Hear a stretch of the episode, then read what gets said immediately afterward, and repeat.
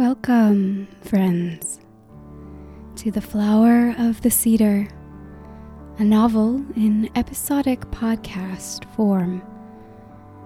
We are about to start the next chapter. Come, join us.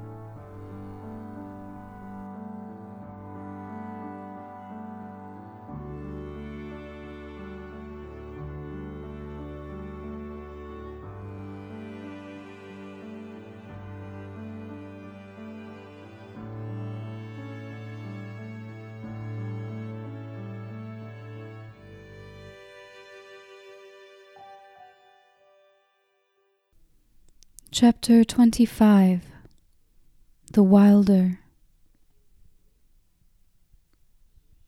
She wondered what Jan had thought when she woke to Lara's empty bed. Should she have left word with one of the elves in the maiden house? Should she have written a note?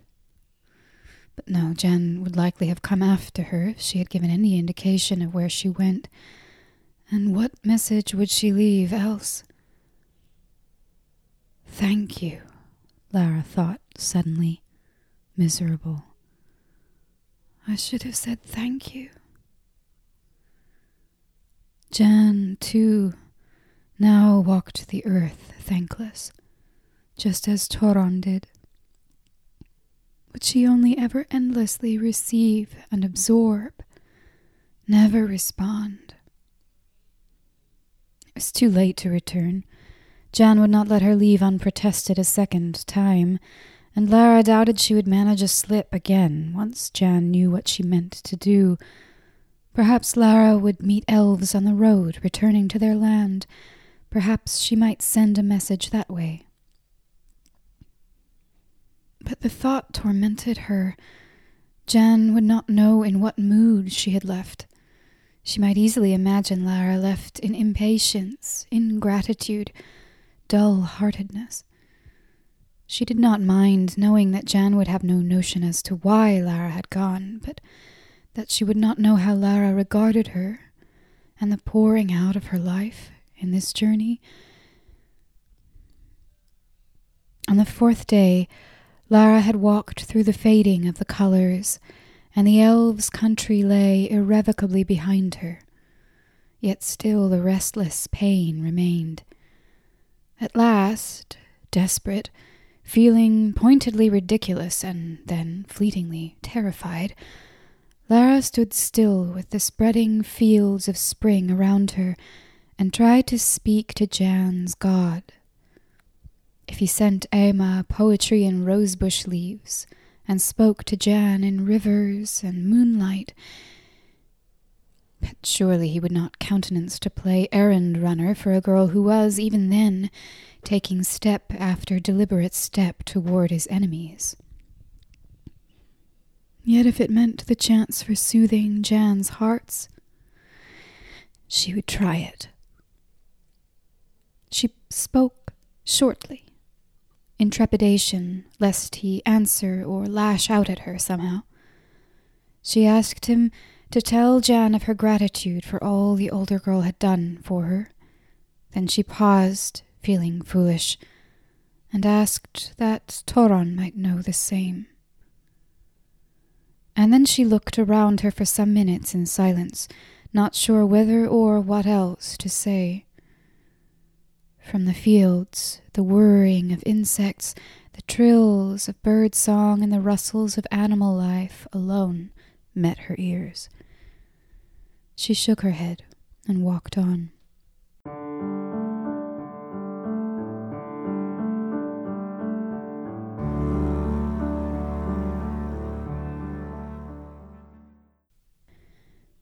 Jan had opened her eyes the morning after Lara's departure, somehow expecting the empty bed. Yet how the expectation came she could not have told nor when she descended to mingle with the elves that morning and found that no one had seen Lara go, did she feel any surprise within her, only a great and growing grief. She absented herself from the breaking of their fast and came out gratefully into the lanes laced with eglantine and bellflowers, walking among the fresh bird song and risen light until she was out of sight of the maiden house. Her hearts fell riotous about her as she spoke with the god. Hours passed unmarked. The thought of her parents' home was strong in her, and yet she knew she would not return there. It had been her home when she left it, but it was hers no longer, though its welcome would abide. Any home she had now she would make with her own hands for she was a woman grown. Would she follow Lara somehow, searching the land surrounding? No, beloved, came the god's reply. She and I must now play this out alone. She felt the cupping of her face, the deep warmth of his pleasure in her. The time was hers, unbroken and free of claim. She might dwell in the elves' country for so long as it took her hearts to shed their wounding. She might make merry here until forgetfulness covered the strong, dark face of the man she loved. Make your peace, dear one, said the god to the kneeling woman but do not forget.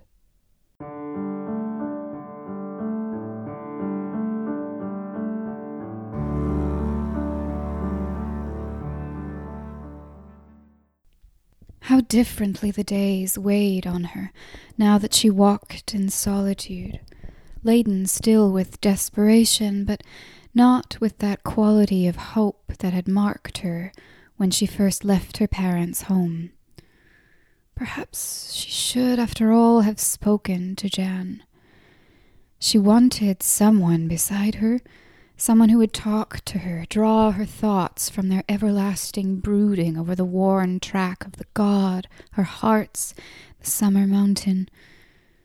She wondered now at her privacy in this.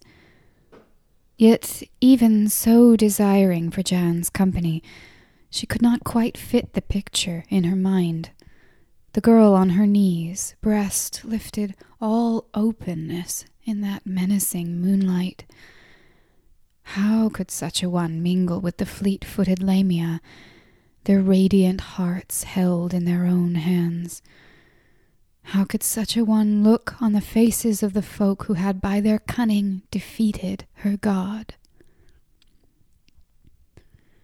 She travelled now with no lingering no climbing of trees, no walking with wide arms and gaze abroad.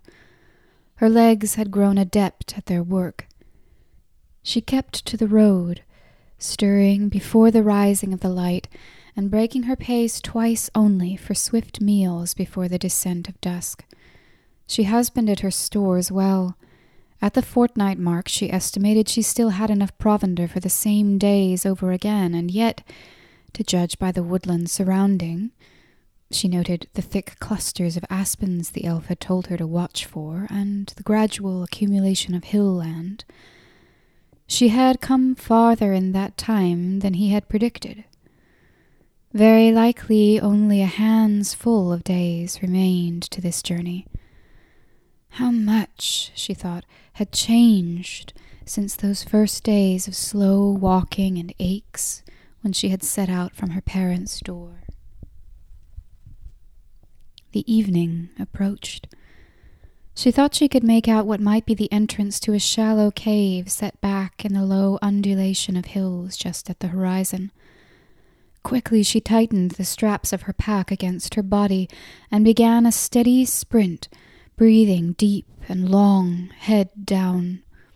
She came to the place before night had quite fallen and found the shelter much to her liking. She let her pack down and began to unlace it for her bedroll. Not a furlong from where she knelt, she heard a sudden scuffle in the underbrush, and what sounded like a low cry, followed by a hollow sound like a rock striking earth. She froze and listened.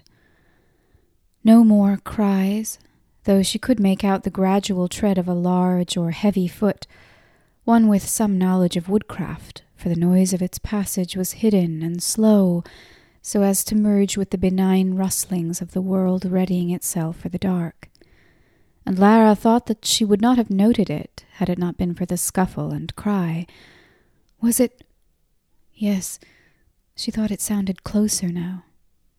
Cautiously, she lifted her bedroll out by degrees, laid it softly down, and began to feel for her short stabbing knife. With her eyes searching in the dimming light, she at last could make out an unbelievably bulky shape among the trees. Nothing but its outline could be seen, and of that she was at a loss to interpret, for it seemed to have no dryad's head, though she thought she saw limbs at its sides like arms, but were there four of them? Six? Where a head ought to be, it seemed simply to consist of an indistinct, lumpy mass. It turned briefly, and the mass narrowed, and she caught what might have been the blurred profile of a face part way down from the bulk above. Then it turned back, and her breath came fearful, for she could see now that it walked in her direction. Was it hunting her? She crouched and gripped the hilts of her knife. Why had she come here? And then it passed within her good range of vision, and the outline filled in. Not a monstrous creature, after all. A dryad. A young man hefting on his shoulders the insensate body of a girl some winters younger, she thought, than Lara herself. Thus the four or six arms, and the head that was not a head. Yet she did not slacken her knife's grip. She now brought up memory of the scuffle, cry, and thud with great misgiving. Perhaps he did not mean well to the body slung over his shoulders. Perhaps he would not mean well to her when he knew she knelt here. His steps took him at a glancing angle to the overhang. He had come some paces nearer before he caught sight of Lara, her glinting eyes, and the point of her knife. He stopped. She saw in his face the calculation swifter than thought, and then in one motion he dropped the girl he carried, brought a boot blade to his hand, and rushed her. Terror poured into her like a cataract. She recognized that he wielded his body as a practiced fighter does. He must have seen in hers the uncertain defense but she had no time for thought. The distance separating them stood between not a moment. He fell on her in awful silence, and she twisted, frantic, away from the wiry hands, their strength, the knife, its edge found her arm, cutting a gouge meant for her chest, and she cried out and threw an angry blow of her own. He deflected. He was close enough now that she could see the clammy sweat standing in beads on the side of his face. His left fist came up against her ribs. She knew winding. The fiery wound in her arm began to throb. As she bent to find air, he knocked her to the earth, shoved a hard knee against the small of her back, and ground a boot, relentless, at the wrist of her knife hand, until she felt the tendons tearing.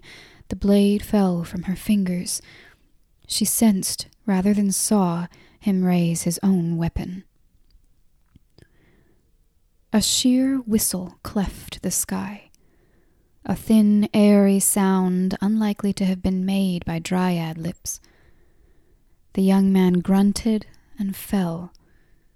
She rolled away, scrambling for more distance, and stared at the feathered shaft sunk improbably in the living muscle of his shoulder. She could not take it in. Her mind balked he had begun to attempt to rise when from the darkened trees a tall hooded figure strode, arrow fitted to taut bowstring. Lara's hopes leapt up in her. A Lamia. I do not miss, said the figure, in a low voice of command. Run, boy, and this shall claim your life blood. The young man stayed where he was, half risen, half fallen. He looked mutely at his captor. Lie with your face to the earth and your hands behind you, said the woman. You may turn on your side to keep the arrow free.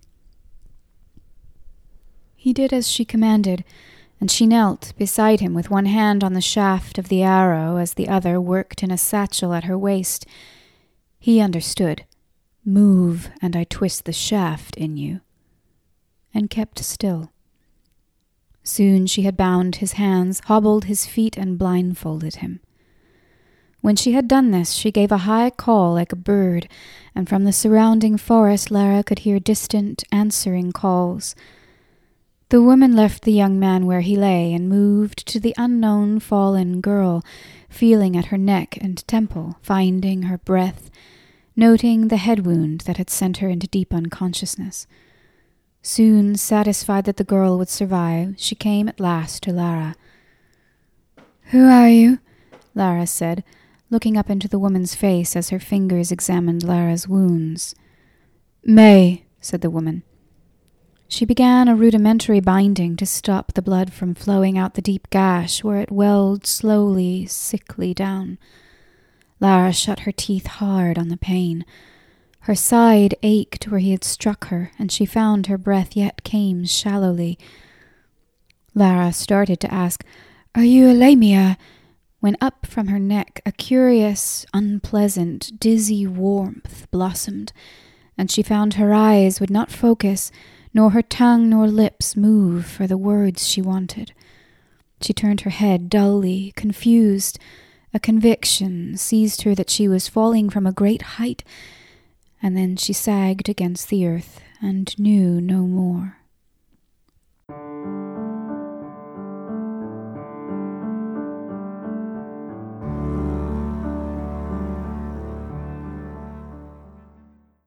Lara woke unwilling.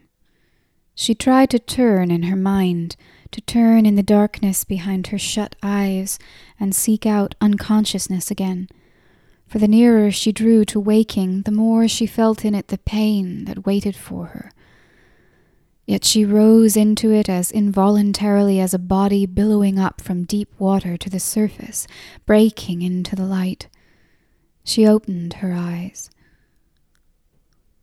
She lay on a thin pallet covered beneath and above with animal skin of thick, soft fur.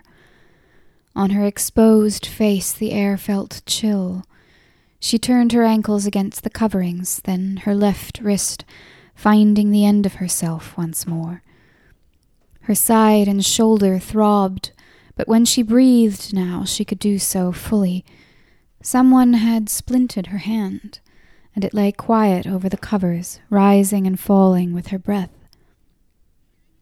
For some time she lay content to drowse, half aware, haunted by the pain of the attack, but knowing it was ebbing from her and would soon have her in its grip no more. She drifted inwardly. The springs of the mahoganies came to her, that dark cavern with its distant violet lights and the contemplation palpable about her. She saw Jan's face and moved her hand as though to reach out. Where am I? she asked herself. Why did I leave without making any farewell? Three sharp raps sounded from somewhere to her right. Lara turned her head, and she saw the lines of light marking a door's lintel and posts as it opened from without. Daylight speared through, and her thought broke away, Jan's face receding. The young woman who entered was not May. She stood nearly a foot shorter in height, and where May had been built of long features and stark, powerful limbs, this young woman had a softer, darker face, colored as it were very like Lara's own, with shadowy eyes and the merest suggestion of a mouth. She carried in her arms a bundle of cloths for wound dressing, and over her left shoulder she had slung a worn kit bag. Had Lara fallen among the Lamia at last? And was this their healer? You've woken. the young woman said, looking pleased. We've been waiting for hours. She approached the bed, lifting a light stand with one hand deftly beneath its top and setting it at the bedside. She dropped the cloths on it, then unslung her bag and flipped it open, taking out a short blade and several corked jars, tiny stout bits of pottery with, no doubt, salves within. There'll be no festering, she said cheerily. Turn. Lara obligingly rolled to her side and offered the injured arm. The young woman began unwrapping its bindings, cleaning and anointing the wound afresh, and choosing from among the cloth bundle new wrappings. What are you called? she asked. Lara. I am Enna, said the young woman. How did you come here? I walked from the elves' country. Do you know where you are? the young woman asked, pausing momentarily in her work and giving Lara an assessing glance. No, said Lara, but I am looking for the Lamia. Enna gave a brief smile. You have found us, she said. Lara breathed deeply, in, out. Why did you come? Enna's blade expertly severed the end of a tail of cloth. She wrapped and tucked it, then slipped a capable arm beneath Lara's shoulders and supported her into a sitting position. I was told, said Lara, that the Lamia can bring their hearts to life without giving them to the god. Enna looked at her patient in silence for a while, considering. She returned her salves to the bag, folded the remaining cloths, and drew a chair up to the bedside, facing Lara. Is that what you heard? she said simply. Were you told how? Gutting, Lara said. She bit the word off, unafraid. An arrow with all other targets fallen away speeds the swifter to its one home remaining. Again the woman looked at her in silence. Finally, she offered the palm of her hand to grasp. Welcome to our wilder, she said.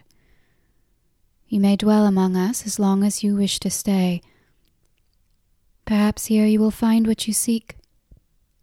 Perhaps not. You will be ready to rise once you've had some food in you. Let me send some, and you shall see how we live.